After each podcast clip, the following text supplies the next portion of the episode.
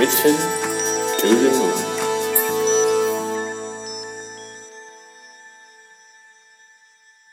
สวัสดีครับยินดีต้อนรับเข้าสู่ Mission to the Moon Podcast เอพิโซดที่ 239 นะครับ วันนี้เป็น Tech Monday on Wednesday นะฮ ะ เลื่อนมานะครับผมคุณอยู่กับรวิทยานุตสาหะครับ ครับผมลุงฤทธิ์เจริญสุภกุลครับ ครับ คุณแม่ก็วันนี้เราเราเฉียวกันไปเฉียวกันมานะ เดือน อืม อาทิตย์นี้นะ ใช่ใช่ ก็เลยแต่ว่ายังไงเราก็อยากจะอัดให้ให้ได้นะฮะ ก็เลยเป็น Tech Monday on Wednesday ผมกลัวผมกลัวท่านผู้ฟังคิดถึงไง ก็เลย ใช่ แทรกกลับเข้ามาใหม่ แทรก เดี๋ยว กลับเข้ามา ไม่ใช่ไม่ใช่อะไรหรอกไม่ใช่กลัวคิดถึงหรอกคือกลัวลืม มากกว่า นะฮะ เลยต้องรีบเอาตัวตนกลับมากลับมาพูดให้ฟังสักนิดนึง ครับ วันนี้เป็นไงครับคุณแม่วันนี้มีเรื่องอะไรจะมาเล่าให้เราฟัง มันมีเทคโนโลยีใหม่ออกมา ก็เดี๋ยวมาเล่าให้ฟังเออพอดีมีเอ่อแฟนคลับของเราแฟนคลับตัวจริงเลยนะเออเขาก็แนะนำมาด้วยแหละว่ามันมีเทคโนโลยีตัวนี้ออกมา ครับ ก็เลยจะมาเล่าให้ฟังว่ามันคืออะไรครับ โอเค ตัวนี้ไอ้เทคโนโลยีเทคโนโลยีตัวเนี้ยชื่อว่า Flutter ครับ อืมแต่ก่อนที่จะเล่าถึง Flutter ถ้าจะเล่าให้ทุกคนเข้าใจเนี่ยอาจจะต้องเล่าเหมือนเดิม คือเล่าประวัติของมันประวัติของวิธีการ develop อะไรสักอย่างหนึ่งเนี่ยขึ้นมา โอเค อืม ครับ ไอ้ Flutter ตัวนี้เนี่ยจริงมันเป็นเขาเรียกว่าเป็น mobile development framework ตัวใหม่ของ Google อืม อืมนะครับคราวนี้ก็เดี๋ยวผมก่อนที่จะเดี๋ยวผมขอเล่าเร็วๆก่อนแล้วกันประวัติของการทำโมบายเดเวล็อปเมนต์เนี่ย อืม อืมมันเป็นมีมีไงบ้างนะ คือในอดีตเนี่ยก่อนที่จะมาเป็นเอ้ยผมเชื่อว่าเราเราผ่านมานะ ยุคที่มันมี device ตัวหนึ่งที่ทำให้เกิดเหมือนเป็น revolution ของการใช้งานโมบายอะขึ้นมา พอจะนึกออกไหมคุณแทบว่าถ้าพูดถึงตัวเนี้ยมันคืออะไรลองเดาดิ ปาล์มเหรอ โอ้ปาล์มใช่เออ ผมมีนะผมมีปาล์ม เออเออ ปาล์ม มีมี ปาล์มไฟล์ ผมผมมีหลายตัวด้วย สมัยนั้นคือแบบหืมมันเป็นถูกมันเป็นแฮนด์เฮลตัวแรกที่คนเขาใช้กันมากที่คือเปลี่ยนมาใช้กันมากที่สุดจน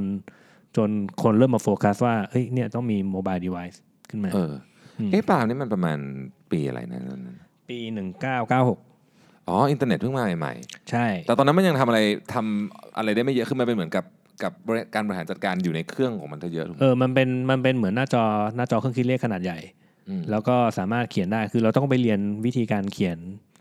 เอ่อ A B C D กราฟิตี้นะของของปาล์ม เออใช่ใช่ใช่ เออนะสมัยนั้นนี่คือมันก็เหมือนกับคนที่มี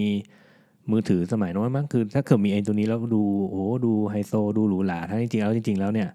ไม่ค่อยได้ใช้อะไรหรอก เออใช่ ก็เอามาจดโน้ตนิดๆหน่อยๆอะไรเงี้ยจริงๆถ้าสมุดโน้ตเล่มละยี่สิบาทก็ได้เท่ากันอ่ะ พวกนักธุรกิจมีเยอะ อืม ใช่ไหม อืม จำได้ ใช่ จำ ใช่ ได้ อืม อืม ก็เอ่อช่วงนั้นผมก็มีหลายหลายตัวมันผ่านมาหลายรุ่นแล้วเหมือนกัน ฮะ สมัยนั้นอ่ะกลับมาเข้าเรื่องดีกว่า ก็คือ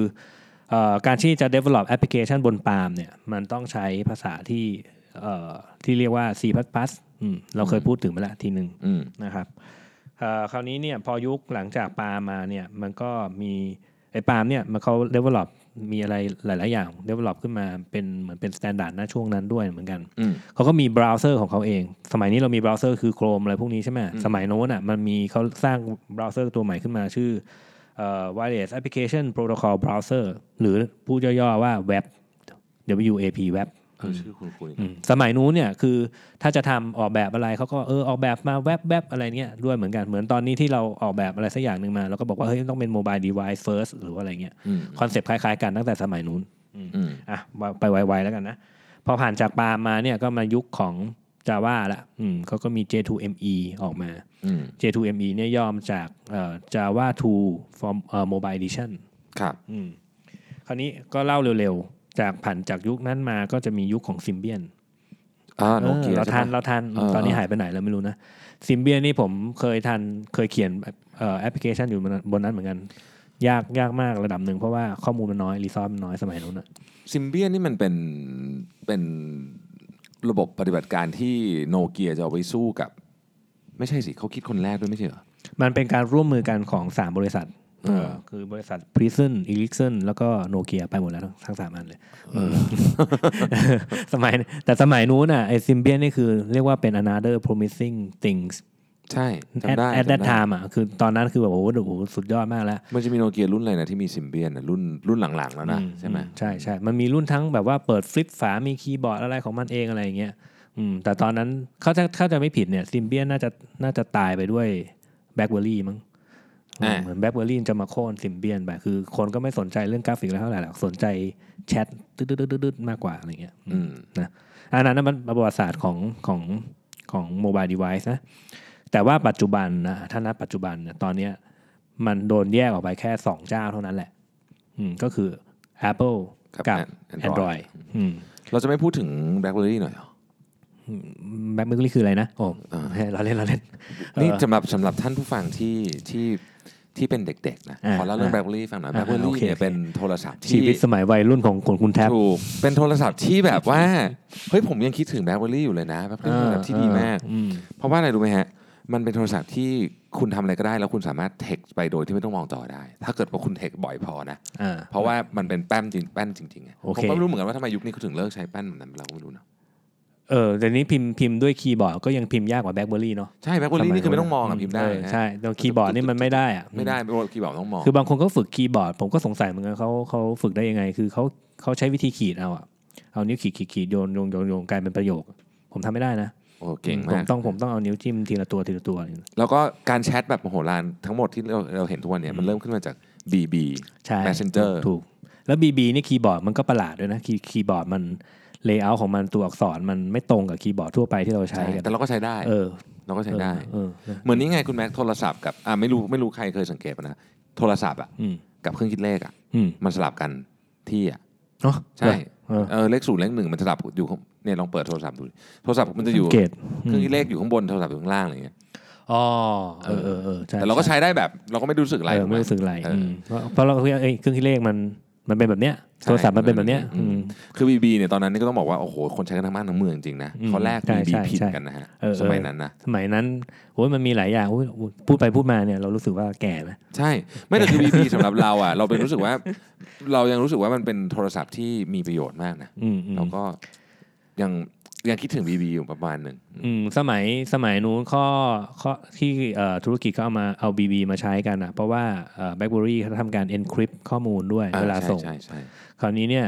เอ่อพอมาพอคนพอสมัยเนี่ยเขาคนเลือกความสะดวกมากกว่า encryption อืมแล้วก็มีไอ้บีบีก็พยายามจะทำเหมือนกันนะทำให้หน้าตามันเหมือนเดิมแล้วก็ encrypt ไปด้วย แต่มัน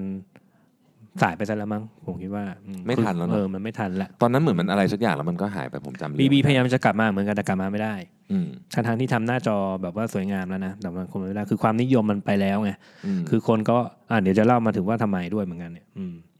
อ่ะ อ่ะกระโดดเข้ามายุคปัจจุบัน อายุคปัจจุบันมัน ครับ มี Apple กับ Android ถูกไหม อืม อืมคราวนี้จะ develop เอ่อแอปพลิเคชันบน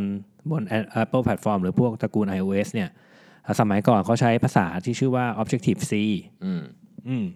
แล้วก็ยุคยุคหนึ่งเออ Objective C เนี่ยจริง ๆ มันคือ C นั่นแหละ แต่ว่าเอ่อสามารถทำฟีเจอร์หนึ่งเรียกที่ว่า Object Oriented ได้ อันนี้ Apple ดีไซน์ของเขาเอง อืม อืมคนอื่นเอา Objective C ไปใช้ข้างนอก ไม่รู้จะเอาไปใช้ที่ไหนนะ อืม เออใช้ได้แค่เนี้ยใช้ได้ในตระกูลของ Apple เท่านั้นแหละ อืม อืมแล้วก็พอเขียนไปสักพักหนึ่งเข้าๆมากเข้ามากเข้าเอ่อภาษาตระกูล C เนี่ยมันโดน develop ข้างนอกไปเยอะมากแล้ว หรือมีภาษาอื่นที่ develop ความสวยงามหรือ syntax อะไรอย่างเงี้ยไปเยอะมากแล้ว อืม จนเอ่อคนถ้าเกิดจะให้คนรุ่นใหม่มาเรียน Objective C เนี่ยเขาก็จะเริ่มรู้สึกว่าเอ้ยมันมีความสวยงามของโครงสร้างของภาษาจากเจ้าอื่นมาอืม Apple ก็เลยต้องออกภาษาใหม่มา ชื่ออ Swift อ่าโอเค อืมก็เดี๋ยวนี้แต่ก่อนตอนที่ Swift ออกมาใหม่ๆ ก็ไม่มีคนยอมใช้หรอก เพราะว่าเอ่อ ecosystem ของ Objective C อ่ะของเดิมอะมันมีมาเยอะแล้ว อืม แต่คราวนี้ Apple ก็ค่อยๆ แอดอะไรเพิ่มขึ้นไปเรื่อยๆ มีคนเริ่มทยอมหันมาใช้มากขึ้นเรื่อยๆ จนตอนนี้ถ้าเกิดว่าเริ่มต้นจับเอ่อเขียนโปรแกรมใหม่ก็คงไม่มีใครจับ Objective C หรอก ก็คงมาเริ่มต้น Swift เลยนี่แหละ อืม อืมโอเคเอ่อฟังฝั่ง Android มีอะไรบ้าง ครับ มันก็มีเอ่อ Java อืม แค่นี้ simple ไหม เออ เออจนบัดนั้นจนบัดนี้ตอนนี้ก็ยังคงตอนนี้เมนหลักก็ยังเป็น Java อยู่นั่นแหละ จริงๆ แล้วมันมีอีกภาษาหนึ่งที่เขาเริ่มจะเอามาใช้แล้วนะแต่ว่ายังไม่ยังไม่แพร่หลายสักเท่าไหร่อืมเอาเอาเป็นว่าเมนเมนหลักโฟกัสตอนนี้คือถ้าเกิดเป็นค่าย Apple ก็อ่าเป็นภาษา Swift แล้วก็ อืม อีกข้างหนึงก็เป็น Java ทั้งสองตัวเนี้ยเอ่อการกระบวนการทำงานเหมือนกันคือ คุณจะต้องเขียนอะไรสักอย่างหนึ่งให้กับไอตัวแอปพลิเคชันของแต่ละเจ้าก่อน แล้วก็ทำการคอมไพล์มัน แล้วก็บิวมันให้มันเป็นหน้าตา แล้วก็รันพอเวลารันมันมันเป็นหน้าตาแบบที่คุณอยากจะได้นั่นแหละทั้งสอง อ่า เจ้าเหมือนกัน โอเค คราวนี้มันมีเพน อืม มันมีความเขาเรียกว่าเพนของ developer คือมันเสียเวลา อืม งานแบบนี้มันเสียเวลาเวลากดบิวทีหนึ่งแล้วก็โอ้กว่าจะได้มันอันหนึ่งมา นี่ไม่นับว่าเวลาคุณจะออกแอปอันหนึ่งเนี่ยคุณต้องออกทั้งคู่เนาะ เออ ทั้ง ต้อง แอ มี ป สองเวอ ทั้ง ร์ เธ ชั อทั้ น ง iOS และ Android ยิ่งเสียเวลาเข้าไปใหญ่เลยคูณสอง อืม อืมก็เลยมีคนพยายามที่จะเอ่อประหยัดเวลาอันเนี้ยเฮ้ยจะทำยังไงที่จะทำให้เวลาประหยัดเอ่อเวลา development application พวกนี้เนี่ย อืม เวลามันน้อยลง อืม อืมกระบวนการแรก approach แรกๆ สมัยนั้นมี approach เดียวเอ่อมันคือการเฮ้ยงั้นเราทำสิ่งที่เขาเรียกว่าเป็น hybrid app อืมคือจะทำยังไงให้แอปสองเจ้าเนี่ยมันเหมือนกันทำไงอ่ะ ไฮบริดแอป อืมลองเดาผมกายให้ละลองลองลองเดา ทำยังไงให้เหมือนกันเหรอ เออทำไงให้มันเหมือนกัน ทำยังไงให้เหมือนกันนึกไม่ออกอ่ะ เออคือเขางี้เขาก็เอางั้นเอางั้นเราเอาแอปพลิเคชันบวกกับเว็บมารวมกัน อืม ก็เลยกลายเป็นไฮบริดแอปคือเขาเขียนแอป นั่นแหละ แต่ว่าแอปให้ไปโหลดคอนเทนต์จากเว็บมา อ่าโอเค เออแล้วก็หลอกเอาคอนเทนต์ของเว็บเนี่ยหลอกให้มันดูเหมือนอินเทอร์เฟซมันเป็นเป็นโมบายแอปพลิเคชัน อืม อืมก็เอ่อช่วงนั้นก็จะมีเทคโนโลยีบางตัวที่เอ่อโฟกัสเรื่องนี้ที่ดังๆ ก็จะมีโฟนแก p กับ Ionic อืม สองอัน คือหลักการมันคือ ฉันเขียนแอปพลิเคชันนะจ๊ะ เขียนเหมือนกันนั่นแหละทั้งสองข้าง แต่ว่าเขียนแอปพลิเคชันแบบง่ายที่สุดเท่าที่จะทำได้เอ่อของทั้งสองข้าง ที่เหลือเป็นหน้าที่โหลดแอปพลิเคชันไปอยู่ในบนเว็บ อืม มันก็จะง่ายหน่อย แต่ว่าข้อเสียของมันคือเนื่องจากว่ามันไม่ได้ทำงานด้วยตัวเองนี่ มันทำหน้าที่โหลดคอนเทนต์ของเว็บมา อืม performance ของตัวมันเองมันก็จะน้อยลงอืม มั มัน น ก็ช้า เออมันจะถ้าเกิดเทียบกันกับการเขียนโปรแกรมแบบที่บิวมาแต่ตอนต้นอ่ะมันสู้กันไม่ได้อืมแต่ว่าบางสำหรับ business application บางอันเนี่ยเขาก็บอกว่า เฮ้ย ฉันไม่จำเป็นต้องได้ performance ด้วยหรอก ขอแค่หน้าตาเหมือนกันก็พอแล้วอะไรเงี้ย อืม อืมแต่ประหยัดประหยัดเวลาในการ develop กันไปเยอะเลย เพราะว่าเขียนข้างเดียวได้สองข้างเลยอะไรเงี้ย อืม อืมนะครับก็เป็นจุดเริ่มต้นหนึ่งขึ้นมา อืม แต่ว่ามันก็ยังเป็นเพนอยู่ดี คือคนคนก็ยังรู้สึกเอ้ย developer บางกลุ่มก็เฮ้ยแม่งก็ยังเพนอยู่ดี ถึงยังไงทำยังไงนะ ที่จะทำให้เขียนครั้งเดียวได้ทั้งคู่ แต่ว่าได้ประสิทธิภาพดีขึ้น อืมพอมันมีเพนก็ต้องมีคนมาช่วยแก้เพนมาช่วยโซฟปัญหาเรื่องพวกเนี้ยเขาก็อ่ะออกมา แต่จริงๆแล้วเทคโนโลยีนี้ออกมาเอ่อทีหลังเว็บนะ คือฝั่งของ Facebook เขาบอกว่า เออเนี่ย ฉันออกคอนเซปต์ใหม่แล้วกันภาษาตัวใหม่จริง ๆ เป็นเป็นเป็นภาษา JavaScript นะ แต่ว่าเฟรมเวิร์กตัวใหม่ ชื่อว่า React อืม React คืออะไร React คือเฟรมเวิร์กที่เขียนด้วย JavaScript แล้วก็ทำ client application ที่หน้าตาสวยงาม แล้วก็เอ่อดูคอนเซปต์ที่ใช้ได้ละกัน คืออ Facebook เขาพยายามจะบอกว่า เฮ้ยเอางี้ละกันคุณเอ่อแทนที่จะเราจะเขียนทีเดียวแล้วให้มันรันได้ทั้งคู่เนี่ย เราเปลี่ยนคอนเซปต์ใหม่ อืม เออเขาไอตอนนั้นสมัยนั้นแอนดรอยบอกว่าเอิ่ม write write once run everywhere เขียนครั้งเดียวรันที่ไหนก็ได้ อืม คอนเซปต์ของ Facebook เปลี่ยนใหม่บอกว่า learn once write everywhere คือเรียนครั้งเดียวเขียนอะไรก็เขียนบนแพลตฟอร์มไหนก็ได้ อืม อืมเขาก็เลยออกแบบ React ขึ้นมา คือคุณเรียนภาษา React เนี่ยเอ้ยเรียนเฟรมเวิร์ก React เนี่ยอ่าด้วย JavaScript เนี่ยถ้าคุณเข้าใจคอนเซปต์ปุ๊บ คุณสามารถที่จะเขียนเอ่อเขียนแล้วไปเขียนอีกอีกที่หนึ่งอ่ะได้ใช้คอนเซปต์เหมือนเหมือนกันได้ อืม คือมันไม่ใช่คอมคอมไพล์มาแล้วก็ไปใช้ทุก ๆ ที่นะ แต่คุณเรียนครั้งเดียวแล้วคุณก็เอาคอนเซปต์เดียวกันไปประยุกต์ใช้กับอีกที่อื่นได้ อืม อืม learn once why everywhere เนอะ โอเค อืมอ่ะ โอเค กลับคำเข้าเรื่อง อ้าว แล้วท่านจะทำไงให้เอ่อมันมีประสิทธิภาพมากขึ้นจาก Hybrid App Facebook ก็บอกว่า อ่าโอเค ฉันสอนแล้วนะ จริง ๆ มันเป็นแผนของเขา คือเขาสร้าง React Framework ขึ้นมาปุ๊บพอคนเริ่มเรียนรู้ปุ๊บ ฉันออก React Native อืม อีกตัวหนึ่งอืมขึ้นมา ก็คอนเซปต์ของมันก็จะเป็นแต่ React Native นี่เอ่อมันคือการเขียนครั้งเดียวนั่นแหละ แล้วก็เอ่อมันตัวตัวเฟรมเวิร์ของมันเนี่ยจะคอมไพล์โค้ดของ React Native เนี่ยให้กลายมาเป็นทั้ง iOS device เอ้ยให้กลายเป็น iOS application แล้วก็เป็น Android application เลยอืมโดยที่มันแตกต่างจาก Hybrid App เมื่อกี้นี้คือเอ่อโค้ดของ React React Native เนี่ย มันจะไปเอาเขาเรียกว่าเป็น native component ของทั้งคู่มาใช้ อืมคือมันต้องแยกบิวนะ แยกบิวเป็นของ iOS บิวทีหนึ่ง อืม แล้วก็แยกบิวเป็นของ Android ทีหนึ่งแต่ว่าการการเขียนโค้ดอะโค้ดเดียวกัน อืม ซึ่งเอ่ออันเนี้ยมันจะต้องอาศัยตัวช่วยอีกนิดนึงเขาเรียกว่าเป็นเอ่อเป็น JavaScript bridge คือเขาเอาคอมโพเนนต์ในในตัว ในตัวเอ่อ iOS ที่ที่เอามาใช้ได้นะมาใช้เลย แต่ว่าควบคุมการทำงานด้วย JavaScript อืม อืมซึ่งมันก็เร็วขึ้นแล้ว อืม จากเมื่อกี้นี้เราบอกว่าเอ่อทำแอปพลิเคชันแล้วมันมีเป็นเอ่อโหลดเว็บมาใช่ไหมตอนนี้ไม่โหลดเว็บแล้ว แต่อย่างน้อยมันก็มีตัวคอนโทรลตัวหนึ่งที่เขียนด้วย Common Language คือ JavaScript เนี่ย อืม คอนโทรลการทำงานของ Native Component ทั้งคู่ โอเค อืมประหยัดเวลาลงได้เยอะเออจริง ๆ ผมก็เขียน React Native มาสักพักหนึ่งก็เออมันประหยัดลงได้เยอะจริง ๆ เพราะ อืม เพราะต้องถ้าเกิดต้องมานั่งเขียน iOS app ทีหนึ่งเขียน Android app ทีหนึ่งสำหรับ business case ทั่วๆไปอ่ะโอ้โหใช้เวลาไม่รู้กี่เดือนจะเสร็จ React Native นี่แป๊บเดียวก็เสร็จแล้ว อืม อ่ะคราวนี้มันก็ยังไม่สุด อืม React Native เนี่ยยังไม่สุด เพราะว่ามันมีตัว component ที่เป็นที่มันไม่ใช่ native อยู่คือมันมี JavaScript ไอ้ที่เมื่อกี้ที่บอกอะมี อ่า JavaScript bridge อยู่ตัวหนึ่ง อ่าฮะ มาคอย control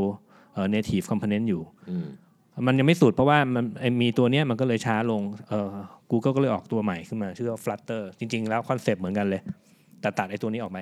อ่ JavaScript bridge โอเ อืมอ่ะเนี่ยเรามาทั้งหมดมีแค่เนี้ย คแล้วก็คือมาถึงเทคโนโลยีล่าสุด อ่านี่คือ flutter นะครับอืม flutter เนี่ยเอ่อคอนเซปต์คล้ายๆ เมื่อกี้เอ่อผมไปลองดูมาแล้วเอ่อคอนเซปต์หน้าตาเอ่อมันใช้ภาษาใหม่ ชื่อว่าภาษา Dart D A R T Dart อืม อืมก็ Google เป็นคนออกแบบภาษานี้มาใหม่เหมือนกัน อืม แต่ข้อข้อที่แตกต่างกันระหว่างเอ่อ Flutter กับ React Native ก็คือเอ่อถ้าเกิด compile มาเสร็จเรียบร้อยปุ๊บเนี่ยไอ้ส่วนที่มันเป็นเอ่อ Java Bridge เนี่ยมันไม่มีแล้วอืมถ้าเกิดใช้ Flutter เนี่ยทุกอย่างกลายเป็น Native หมดเลยอืม อืม คือมันเร็วขึ้นหน่อยอีกนิดนึงอะ เดี๋ยวขึ้นอีกหนึ่งโอเค แต่ว่าทั้งนี้ทั้งนั้นเอ่อต้องเลือกกันนะครับ เพราะว่าเอิ่มผมว่าเป็นผมผมหนึ่งผมมี resistance ค่อนข้างเยอะในการไป flutter เนี่ย เพราะว่ามันใช้ภาษาใหม่ อืม อืมถึงแม้ว่ามันจะคล้ายๆกันอะแต่ว่าผมก็ต้องไปเรียนรู้ syntax มาใหม่นิดนึงอืมเอ่อถ้าเกิดว่าแอปพลิเคชันเป็นยังคงเป็นเหมือนเดิมคือ business logic มีไม่เยอะทำหน้าที่โหลดคอนเทนต์แบบพื้นๆอะไรอย่างเงี้ยผมก็อาจจะยังเลือก React Native อยู่เหมือนเดิมนั่นแหละ อืมถ้าเนาะผมจะไป Flutter ก็ต่อเมื่อแอปพลิเคชันที่ผมอยากจะได้เนี่ยจะเป็นต้องได้ performance สูงขึ้นจริงๆอืมแล้วก็มีการเอ่อ connect กับเทคโนโลยีบางอันที่ถ้าเกิดใช้เอ่อถ้ายังมี Java Bit ไอ้ย JavaScript Bit อยู่เนี่ยมันใช้งานไม่ได้แล้วอะไรเงี้ยแต่ว่าก็ถือว่าเป็นก้าวแรกของ Google ที่ออกมาอืมแต่ว่าตอนเนี้ยข่าวใหม่ที่ออกมาคือ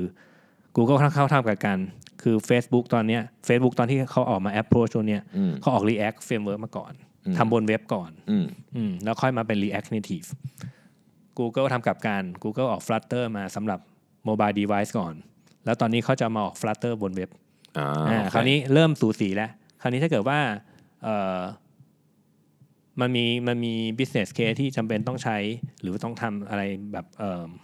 client application ที่มันมีความสวยงามเยอะๆ อะไรเงี้ย อืม แล้วเรียนรู้ Flutter เคยเรียนรู้ Flutter สำหรับการทำ mobile app มาแล้วเนี่ย อืม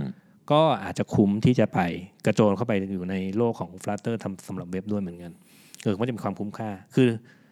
คือเมื่อกี้นี้ที่ผม hesitate ว่าเอ้ยไม่อยากจะไป Flutter เนี่ย เป็นเพราะว่าผมทำ React มาก่อน อืม แล้วก็มาทำ React Native แล้วก็คล่องแล้วไง อืม คราวนี้การจะเรียนรู้ภาษาใหม่สำหรับ Flutter นี่ก็ค่อนข้างจะมี resistance มีความยากในการย้ายนิดนึง อืม แต่ถ้ามองในมุมมองว่าเฮ้ยคุณถ้าเกิดคุณลองไปจับตัว Flutter เลยเนี่ยซึ่งมันดีกว่านะหลังจากที่ compile มาแล้วมันดีกว่า React Native อืม อืม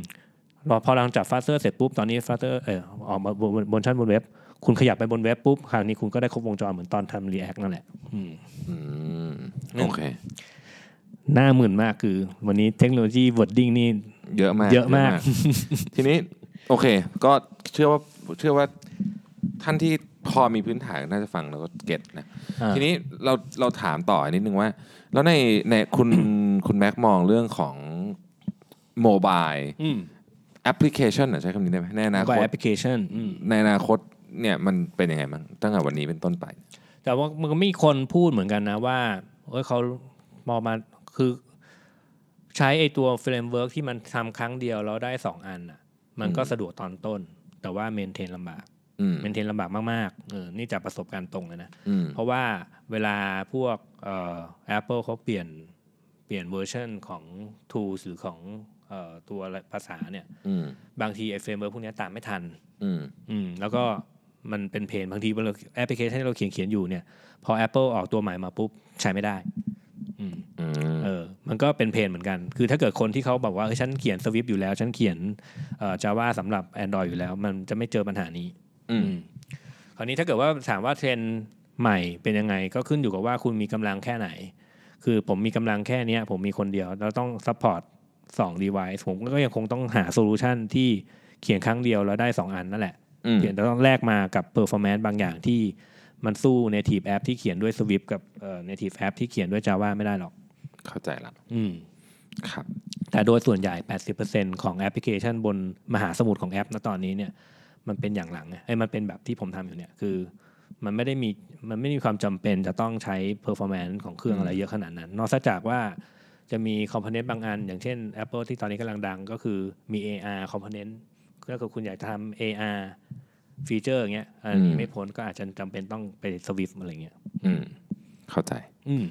ครับ เข้าใจประมาณหนึ่งแล้วกัน เป็นอีก ใช้ วันหนึ่งที่ทำให้คุณแท็บหน้ามึนอึ้ง เอ อึ้ง อใช่ งง มึน ไม่ไม่รู้จะถามอะไรต่อดี เออ ไม่รู้จะถามอะไรต่อก็ก็ขายของ เออขายของ ขายของ ขายของเลยแล้วกัน นะฮะ อืม ก็อย่าลืมว่าเรายังรับสมัครเดฟอยู่นะครับ อืม ยังรับสมัคร Mission to the Moon Media มาช่วยทำคอนเทนต์อยู่ ครับ นะครับ ครับ ก็อย่างคือคนนี้มาสมัครได้เรื่อยๆนะเพราะว่าเราเราช่วงนี้เราขยายทีมแบบสุดๆเลยนะฮะ อืม ก็หวังว่าจะได้มาร่วมงานกันนะครับ เราก็พยายามทำคอนเซปต์ให้เหมือนเป็น entrepreneurship เนาะ ใช่ สำหรับ Mission to the Moon เนี่ยเรียกว่าเป็น case study อันหนึ่งเลยแหละคือมันก็จะกลายเป็น another another new business อะ อืม ไม่อยากเรียก startup เพราะว่าไม่แน่ใจว่าจะจะ scale ได้ไหมอยากคิดว่าเป็น new business ที่น่าจะน่าก็น่าจะดูดีอยู่เหมือนกัน อืมครับ ก็วันนี้นะครับก็ขอบคุณคุณแม็กซ์มากเดี๋ยวอาทิตย์หน้าเราวันจันทร์เรา กลับมา ได้ วันจันทร์เหมือนเดิม จะวันจันทร์เหมือนเดิมนะครับอาทิตย์หน้าพบกับเทคมันเดย์ในวันจันทร์เหมือนเดิมนะครับ ครับผม โอเคขอบคุณนะครับ ทุกคน ครับสวัสดีครับ สวัสดีครับ